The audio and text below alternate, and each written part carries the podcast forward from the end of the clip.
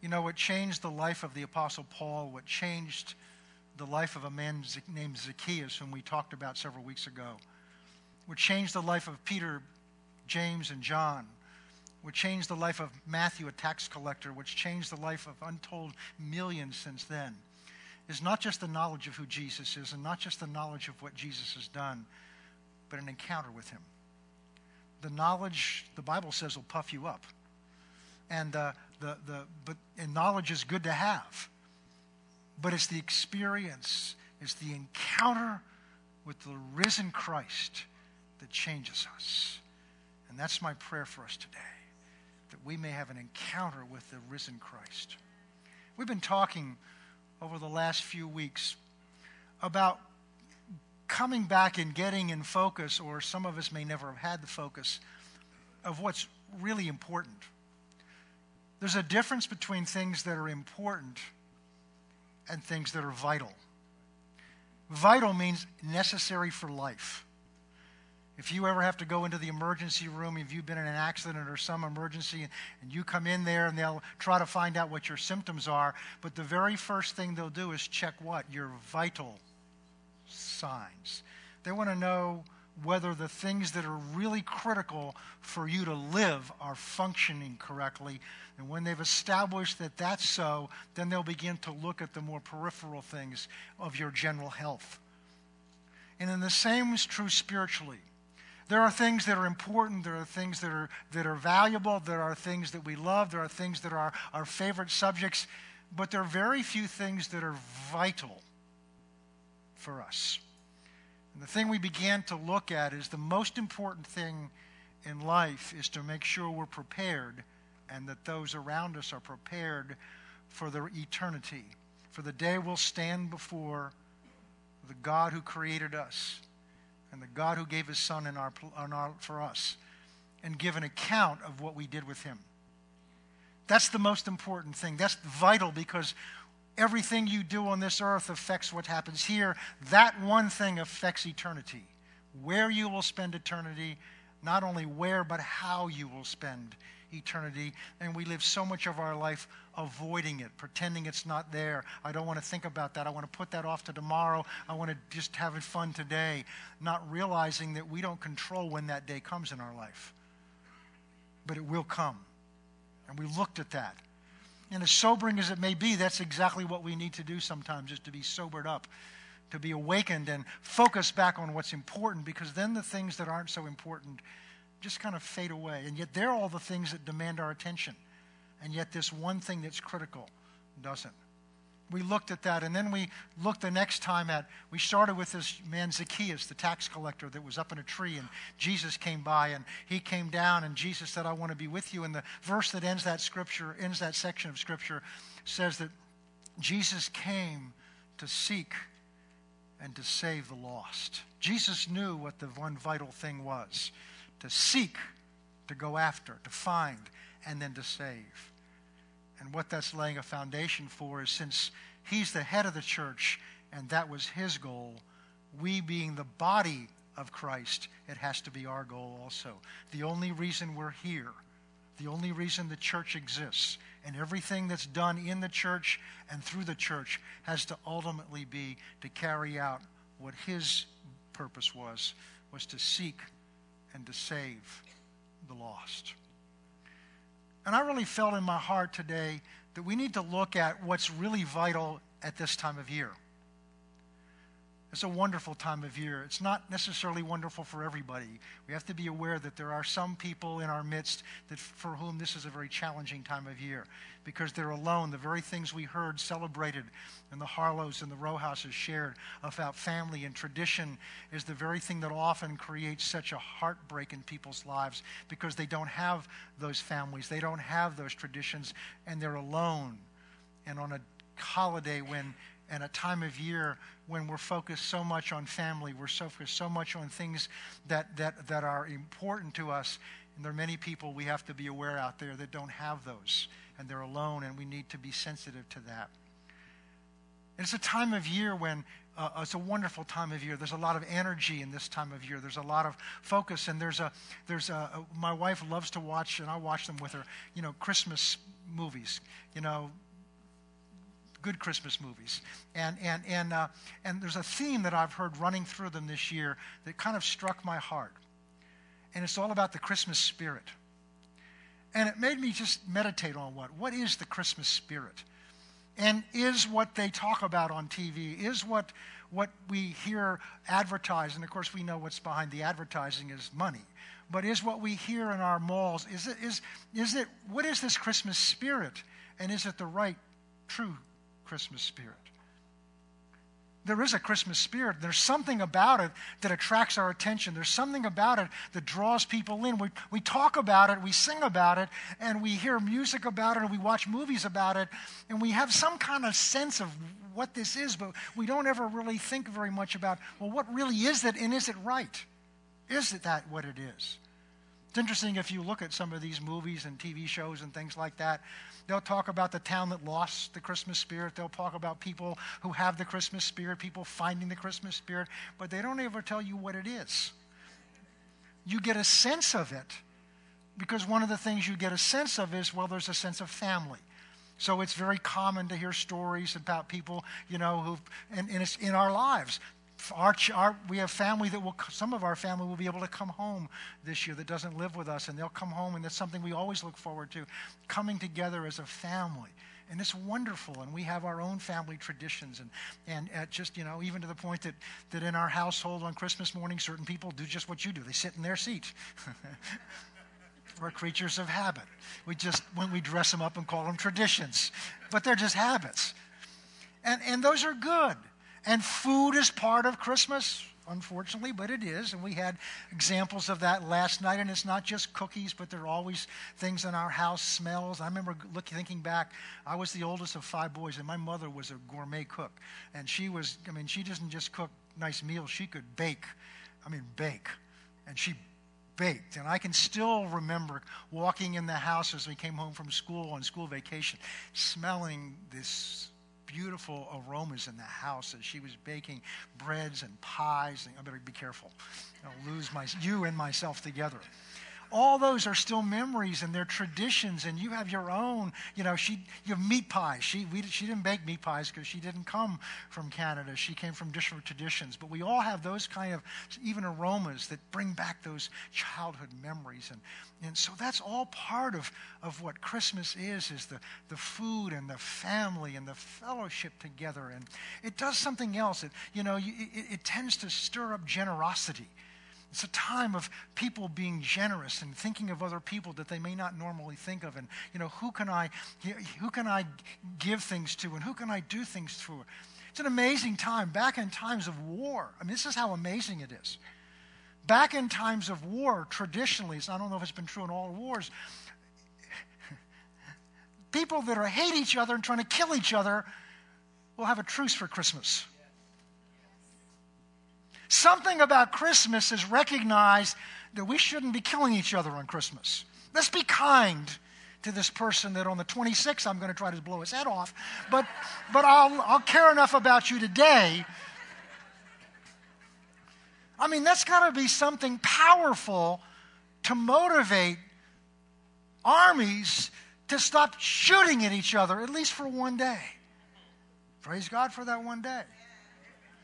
So it's family, it's friends, it's parties, which is just people getting together and enjoying one another. It's food. It's all those things are part of what Christmas is. But is that really the Christmas spirit? There must be something genuine there, because we wouldn't do it year after year. There must be something genuine there but what is it? What really is it?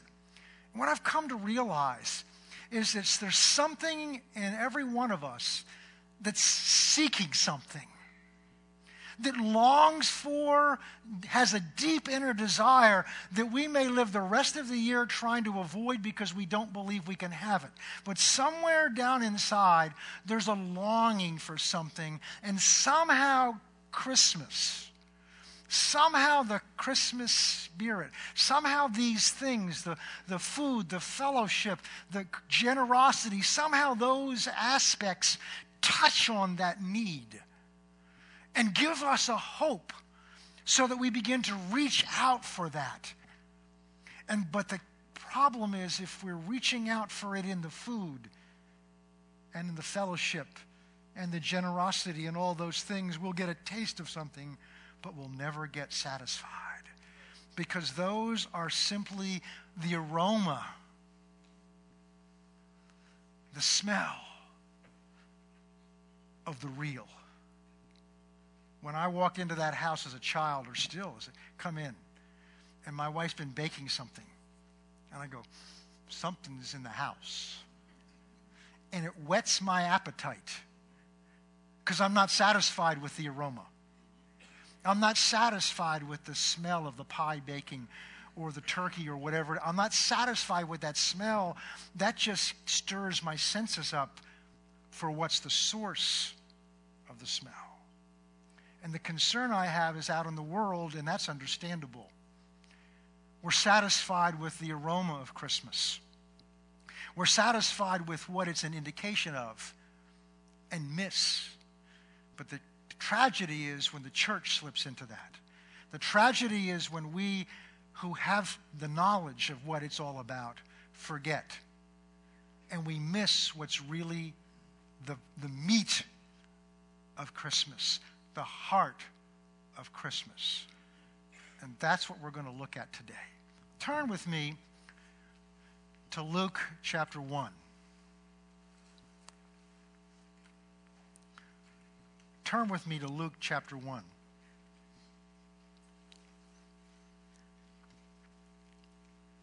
And we'll read this again before the season's out.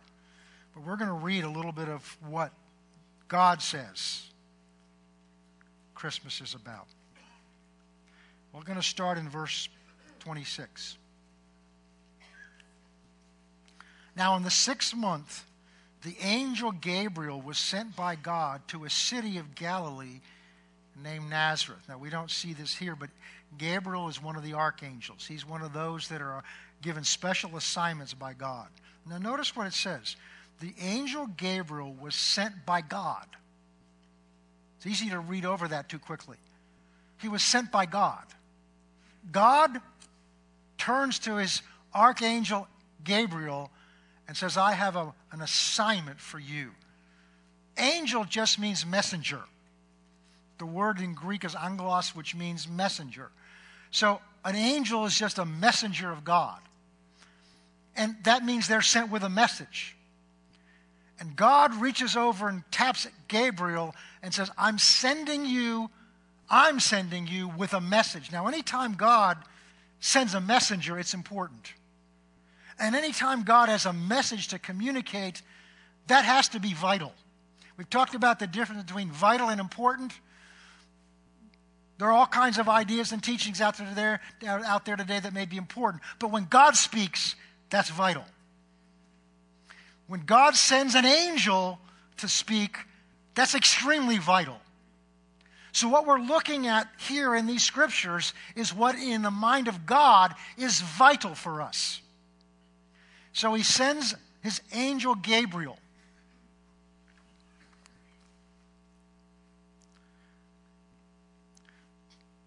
To a city of Galilee named Nazareth, to a virgin betrothed to a man named Joseph of the house of David, and the virgin's name was Mary. And having come in, the angel said to her, Rejoice. Now imagine what this must have been like.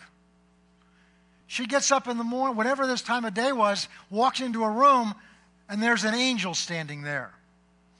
And I'm certain that she knew it was an angel. And he speaks to her. Aren't you glad God speaks to us? Aren't you glad God's not a silent God? But God's a God who communicates. God's a God who talks. You don't have to urge him to communicate with you. He has to encourage us and challenge us to listen to what he has to say. But God is a talking God. He is a God who speaks. In fact, in the book of Isaiah, when he's when he's pronouncing judgment on their idols, he says, you've made gods for you that have eyes, but they cannot see, that have ears, but they can't hear you.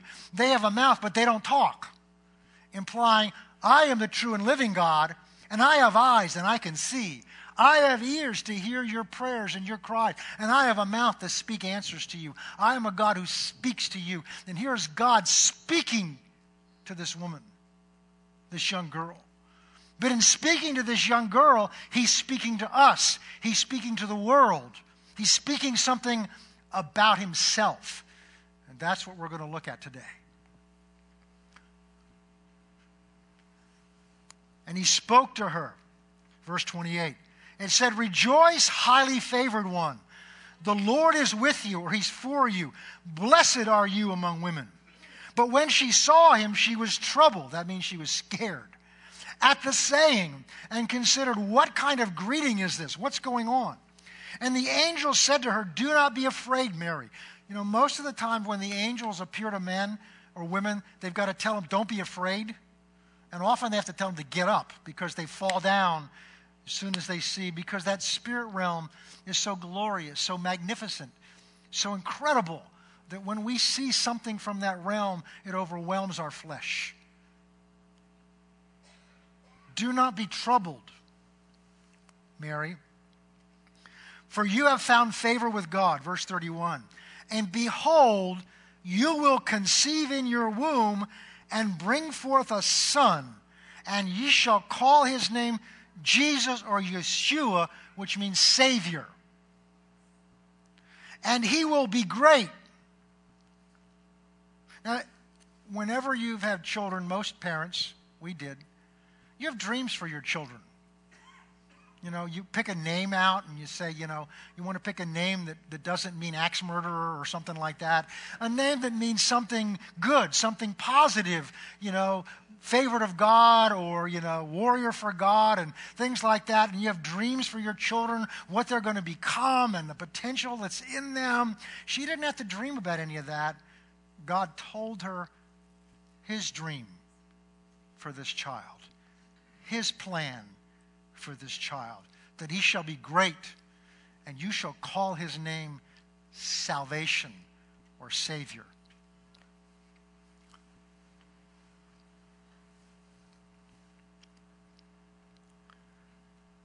Verse 32, he will be great, and now it's going to go to another level. "He will be called the Son of God, and the Lord God will give him the throne of his father David. And he will reign over the house of Jacob forever, and his kingdom there will be no end." And Mary said to the angel, "How can this be, since I am a virgin? I do not know a man." And the angel answered and said to her, "The Holy Spirit will come upon you, and the power of the highest will overshadow you. Therefore the Holy One who is born will be called the Son of God." Wow! They tell us that she must have been like 14 years old, 15 years old. An angel appears to her and said, though you're a virgin, though you've never been with a man, God's going to cause his spirit to come upon you and conceive in your womb a child. And this child is nothing other than God's Son. Wow. And here's the danger. We've read this story so many times. We know God sent his Son to the earth so well that we miss the impact of that. "And the child that shall be born from you shall be called God's Son." Wow. Let's read on. And he says, your Elizabeth, your relative, has conceived a son in her old age. That's, of course, going to become John the Baptist. She's now in the 6th month of her who was barren, for with God nothing will be impossible. Isn't that nice to know? And Mary's answer was, "Behold, the maidservant of the Lord, let it be done to me according to your word." And the angel departed. Over in chapter 2, we see the story of his birth. We see that This familiar story, which again we'll read later on as we get closer to Christmas. We see that Joseph brought her down to Bethlehem, and there they came because of the census. You know the story. And he was brought forth, chapter 2, verse 7, wrapped in swaddling clothes and laid in a manger, which is a feeding trough, because there was no room at the inn. Then the angels come. And they declare to the shepherds in the fields, they sing to them, glory to God in the highest, and they appear and shout and give glory for what's happened on this earth. Let's just read that a little bit. Verse 8, then there were in the same country shepherds living out in the fields, keeping watch over their flocks by night. Behold, an angel of the Lord stood before them, and the glory of the Lord shone around them, and they were greatly afraid. I guess so. And an angel again says to them, do not be afraid, for behold, I bring you good tidings of great joy that will be to all the people, For there is born to you this day in the city of David a Savior who is Christ the Lord. And this will be a sign to you. You will find the babe wrapped in swaddling clothes lying in a manger. And suddenly there was with the angel a multitude of heavenly hosts praising God and saying, glory to God in the highest, on earth, peace, goodwill towards men. I mean, there was a holy worship service going on out in these fields. All kinds of heavenly activity has been stirred up. We don't have time to read it this morning, but you can go over and read where these three astrologers, Eastern astrologers, that's what magi means. These Eastern astrologers notice this unusual star, and they do research, and their research tells them that the star foretells the coming of a one from God. And so they start following the star, and it leads them to Bethlehem. So all kinds of heavenly spiritual activities going on because something great and dramatic has happened that has never happened before in all the history of mankind. What is it? Well, we've read man's side of this experience. Turn with me to the Gospel of John chapter 1, and we're going to look at it from God's side, what's happening here. John chapter 1. Remember what we're talking about, what this Christmas is really about, the spirit of Christmas.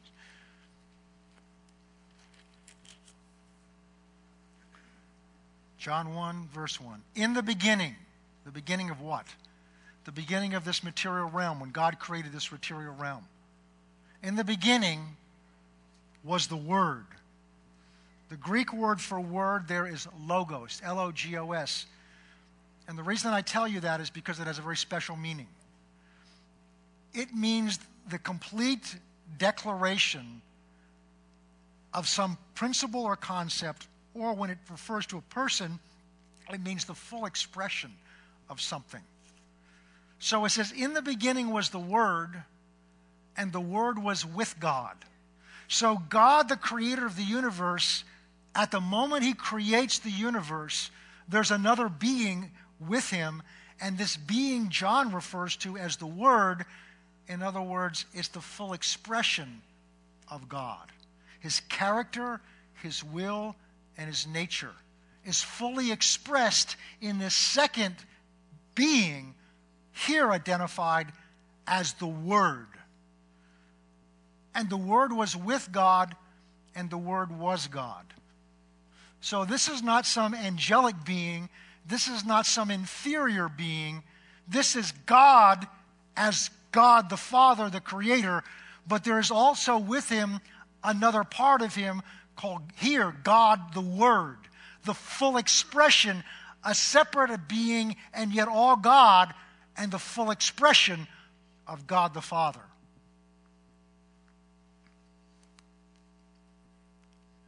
He was in the beginning, the Word. So we know it's a him. He has a personality.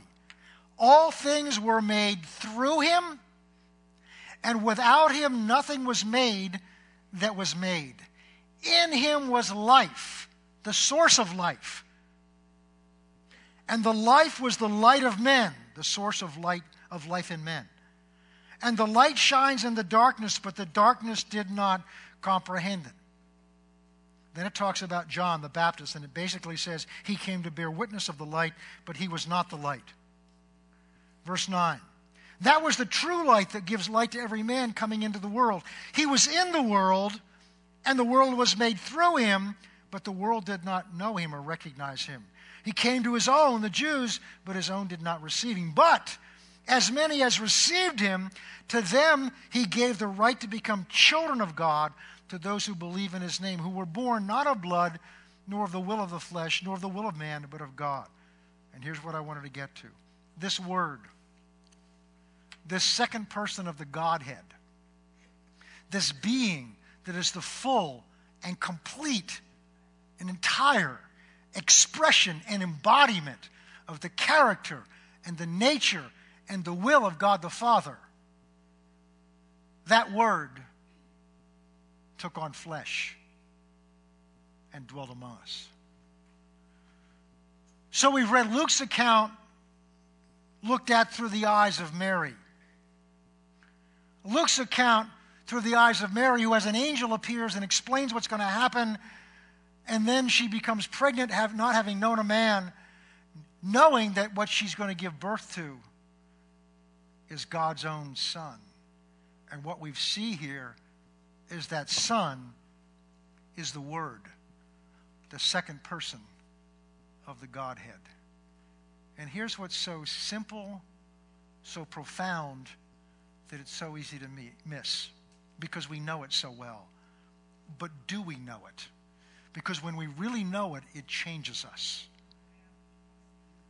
When we really know it, it changes us. Go to John chapter 3. Perhaps the most familiar verse in the Bible. And here's what it's all about. Here's the meaning of what we just read. Verse 16. For God so loved the world. It doesn't just say he loved the world. It's not saying a fact that God loved the world. The Spirit of God through John is trying to communicate the degree to which God loved the world. This verse is not a statement of just a theological fact that God loves us and sent his Son. And unfortunately, that's where many of us are. We have a knowledge of what God did for us. We have a knowledge in our mind that God loves us. But we don't know in our heart how much he loves us. And the key word in this verse, and maybe the key word in the whole Bible, is the smallest word, S-O. Because that word says this verse is not telling you something God did. This verse is telling you God's heart.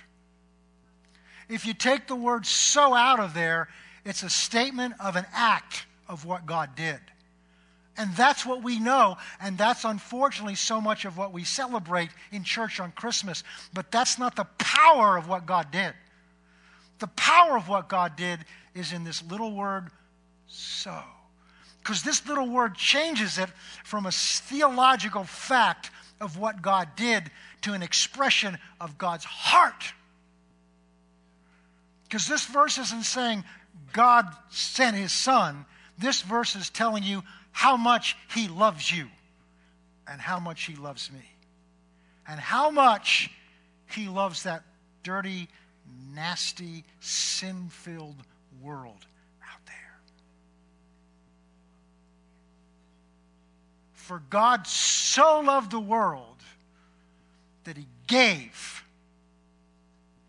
his only. It's not like he had 20 of them. And he said, look, I'll take a shot with one of them. And if they don't like him, well, at least I got 9 others or 19 others. He had one Son that had come out of him. He had angels he could have sent. He had streets of gold he could have given. He could have given things. He could have given anything he wanted to. But he took the one that was him, the expression of him.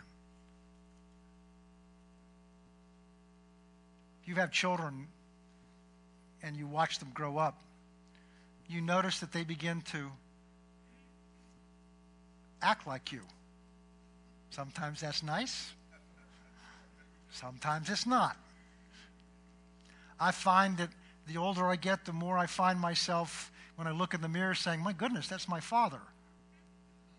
And I found myself sometimes saying and even acting like my father. But, you know, that's not shocking. We have an expression. It's kind of a colloquial expression thing. That, well, he's just a chip off the old block. Meaning a chip means it's part of the same block. It's just now separated from it. But there's something about that child in your arms, and you realize that child came from you. I remember when our last sons, our twins, were born, I was in a waiting room because I couldn't go in and be with her. I was in the waiting room while they were getting her ready, and there was a grandmother there, a brand new grandmother, and her son was walking around with a grin from here to here with his little baby in his arms.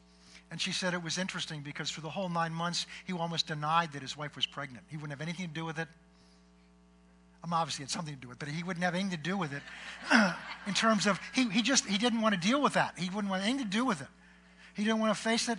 And she says they can't get the baby out of his arms now. Something happened in his life.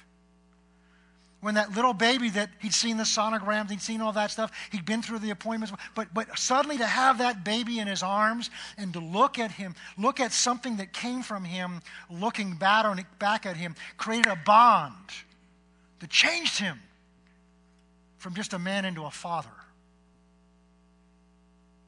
Why do you think God has the mother carry that child for 9 months in her womb, and then has designed it in such a way that when the baby's born, when that baby's fed, that baby's looking at the mother and the mother's looking back at that child?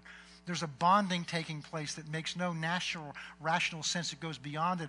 And it forms this bond of love that no matter what that child ever goes through the rest of their life, it can't break that bond of love. How much more? How much infinitely more would God the Father have love for this Son who was the pure expression of Him, and through whom He had created the universe? And yet, when it became time, and it was needed, and this is the part that's hard for us to grasp, because we're so used to ourselves, and we've never seen into heaven, so we think we're pretty good. You know, we clean up nice, and come to church, and we're not perfect. No, we know we're human, but we're pretty good humans, especially now that we're saved. We have no concept of how far Christ came when He came from heaven into the womb of a teenage girl. So God could have just, had Jesus appear on a mountain one day and just start walking among people. He could have, but that would have been cheating. Because God needed, and this is the hard thing for us to grasp, God needed, in order to be able to die for us, He needed to become one of us.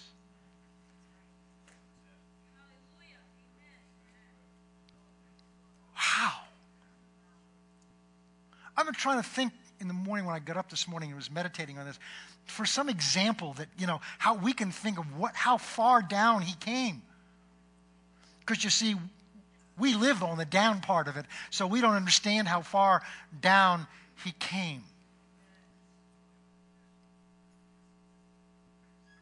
You ever have ants in your house? I don't mean your father or sister.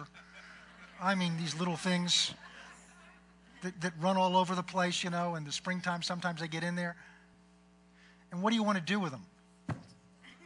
Now, you might do it a little more nicely. You might buy a trap that does the same thing, so you don't have to see it. But we want to kill them. We want to get rid of them. Imagine giving your child's life for one of them. And that doesn't begin to describe what this was like. Philippians talks about, have this same mind in you which was in Christ Jesus, who did not regard equality with God something to be held on to. He was equal with God, but he didn't hold on to it. God took his only begotten Son.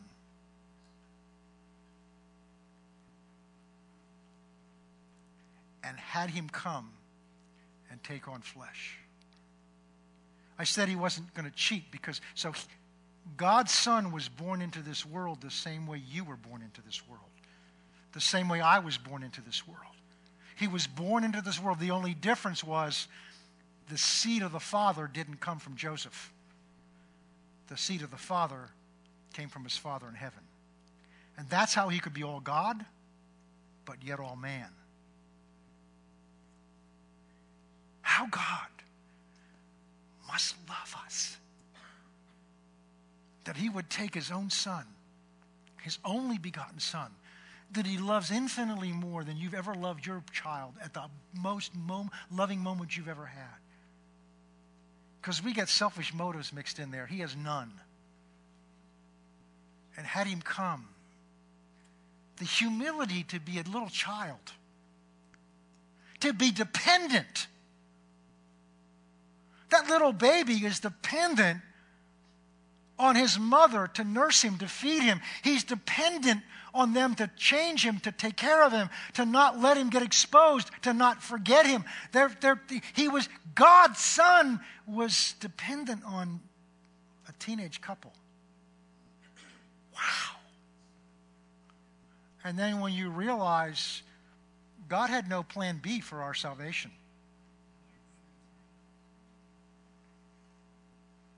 The risks he took.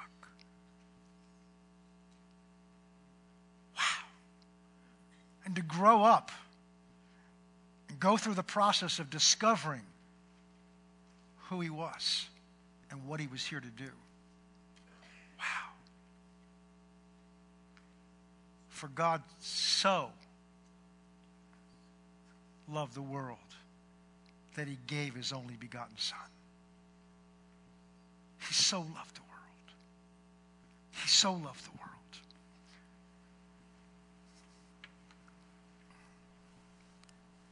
Whew.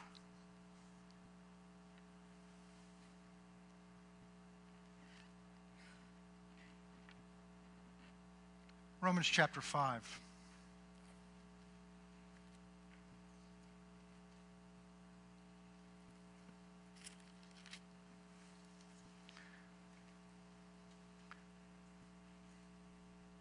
At Christmas, we began talking about the Christmas spirit and what is it that resonates in us? What is it that draws us into the Christmas spirit? What is it that we, this intangible thing that we all seem to be looking for? What is it? It's a deep inner need.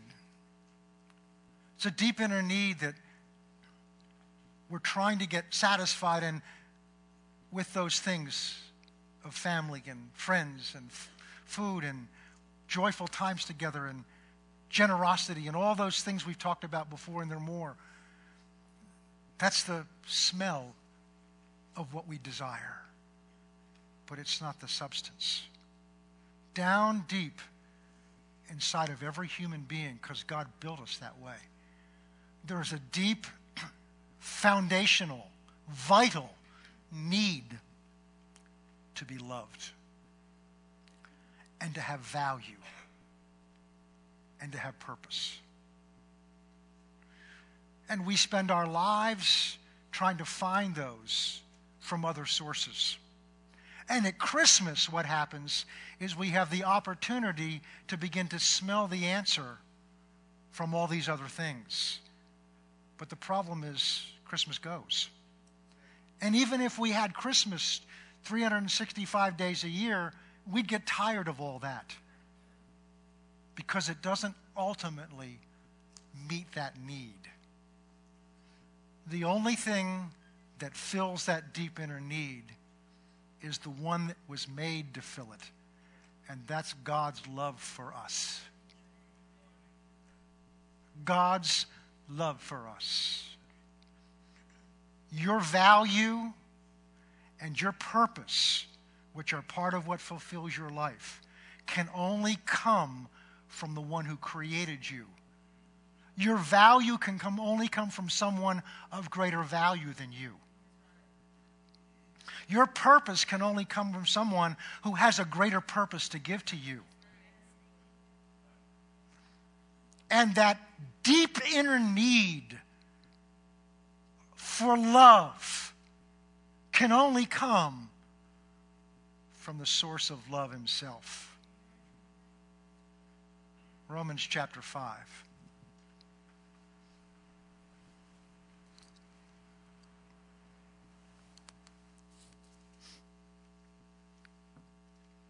We're going to pick up in verse 6. For while we were still without strength, in due time Christ died for the ungodly. For scarcely for a righteous man would one die, yet perhaps for a good one some would dare to die. But God demonstrated, proved, showed his own love for us in that while we were still sinners, Christ died for us. Much more then, having now been justified by his blood, we shall be saved from wrath through him. In Romans chapter 8.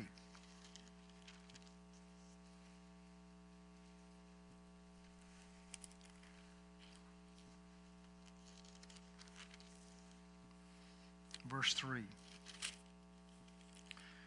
For what the law could not do with us because it was weak through our flesh, God did, sending his own Son in the likeness of sinful flesh.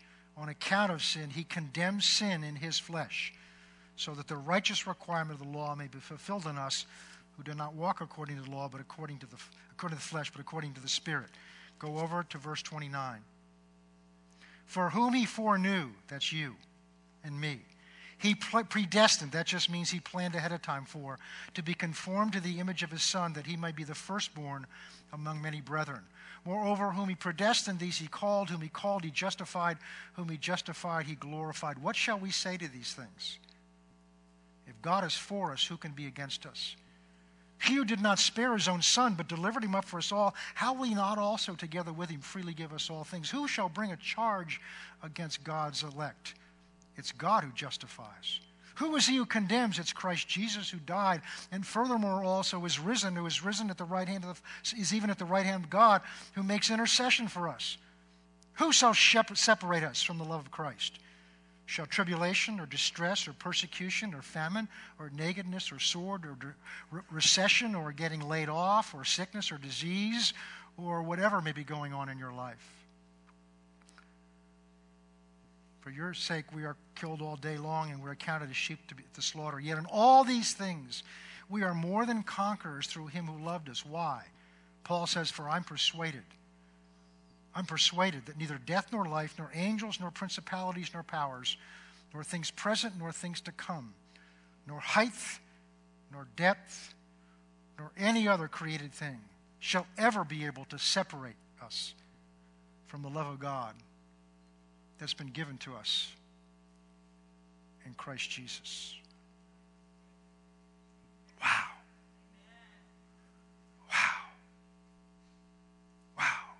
First John chapter 3.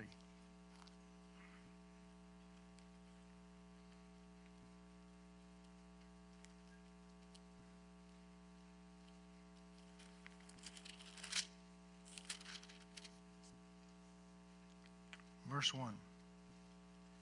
Behold, what manner of love the Father has bestowed upon us. That word manner of love in the Greek means foreign kind. Behold what strange, foreign kind, foreign to the world, kind of love the Father has bestowed upon us, that we should be called children of God. What kind of love is this? What kind of love is this? the God, the creator of the universe, complete in himself, doesn't need anything, doesn't need anyone.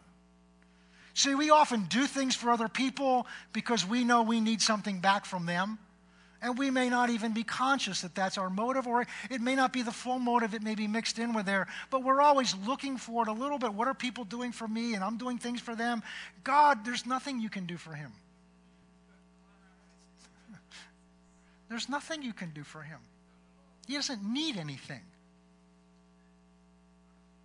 I mean, when you can just create what you want with your words, what do you need? He's complete in himself. There's no hole in there. There's no longing. There's no lacking in him. He is complete in himself. He's holy. We don't really grasp what that means. No imperfection. No wrong motive. No, even the hint of it. It can't get in. Because so powerful is this holiness that if anything unholy were to try to enter into his presence, it dies in spot. That's why we had to be redeemed. Why would he care about you and me? It's one thing if we were really good. I mean, we were polished and we were sharp and we were loving and we just like in the beginning, Adam and Eve. I mean, there was just, I could understand that.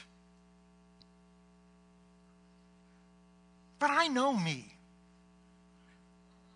I may look nice on the outside, but sometimes there are attitudes I have, and I'm not where I used to be. And you don't look a lot nicer on the inside either. Oh, compared to each other, we do.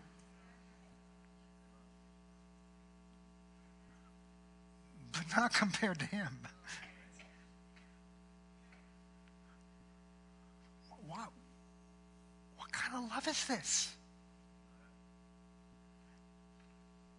And it's not a love that says, all right, I have this emotion for you. My heart just wells up for you. And I just, and I want to express it, so I need you to come and be obedient to me so that I can express my love to you. No. He acted on that love. The verse we just read in Romans 5 says, while we were still his enemies, rebellious, proud, self-sufficient. You understand? God created us. And yet we think we can do this on our own. Oh, now that we're saved, now that we know some of the word, we know we need God's help. As if I can do well on my own to a point, but then I need God to come along behind. No, I'm still trying to do it myself. I just need his help now. And I want to get to the place, if that's my attitude, where I ultimately don't need his help. I can do this myself. That's rebellion in God's eyes. We are his creation, and we were created to worship him, to glorify him, to love him back. And instead what we do is we've established our own kingdom in competition with him.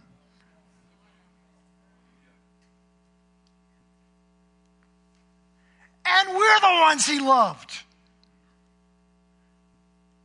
And sent his only begotten beloved son to be one of us. And not just to be one of us, but then at the appointed time to go to that cross and to take our rebellion, our pride, our sins on himself. And then God took his anger, his righteous anger, for your rebellion and my rebellion, your pride and my pride, and he poured it out on his son on the cross to satisfy the requirement of the law so that he might have you and me as his own. He made us. We rebelled, and now he bought us back. That's what redeem means. It means to be bought back. I had you once. You were mine. I made you. You rebelled, broke the covenant, but I love you so much, that I've come from heaven, become one of you, so I can die in your place, so that I can have you back for myself. Behold, what strange kind of love is this? Wow. Wow. For God so loved. And don't forget, it's not the church. For God so loved the world. So the Christmas spirit, it's not the spirit of Santa Claus. It's not the spirit of presents. It's not the spirit of the tree. It's not that those things may be okay and whatever you want to do with them. But don't miss. They don't satisfy. He goes back to the North Pole. The tree gets thrown out or put back in the attic. The food eventually gets eaten or it goes stale. All those experiences fade away. And even if they didn't, they can't. It whets my appetite for what the longing, the hunger, the thirst that's down in my heart is. So as you go about your holiday traditions, whatever they may be, don't forget. Don't forget to seek with all your heart. Don't forget to tell others what it is you seek, what it is that satisfies. Don't forget to tell others.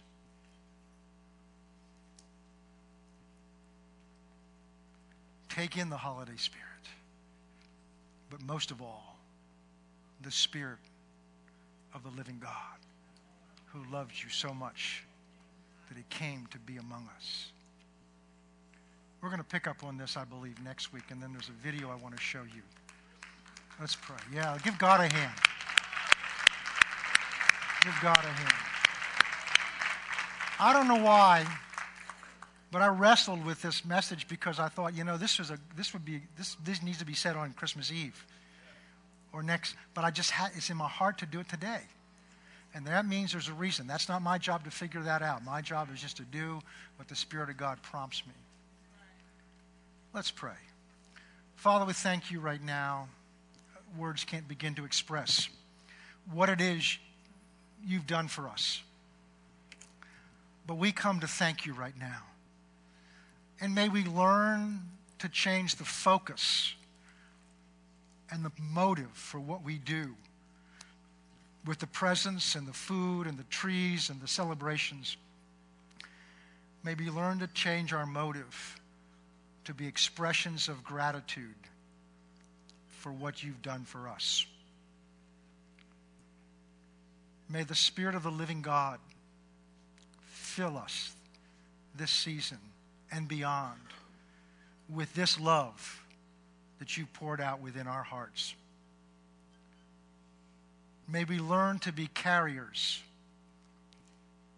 spreaders, receivers and spreaders of this love that we've had a taste of this morning. Fill us with your Spirit that we may together come to understand the breadth and length and height and depth, and to know the love of Christ that passes natural understanding. And we thank you for that grace. In Jesus' name.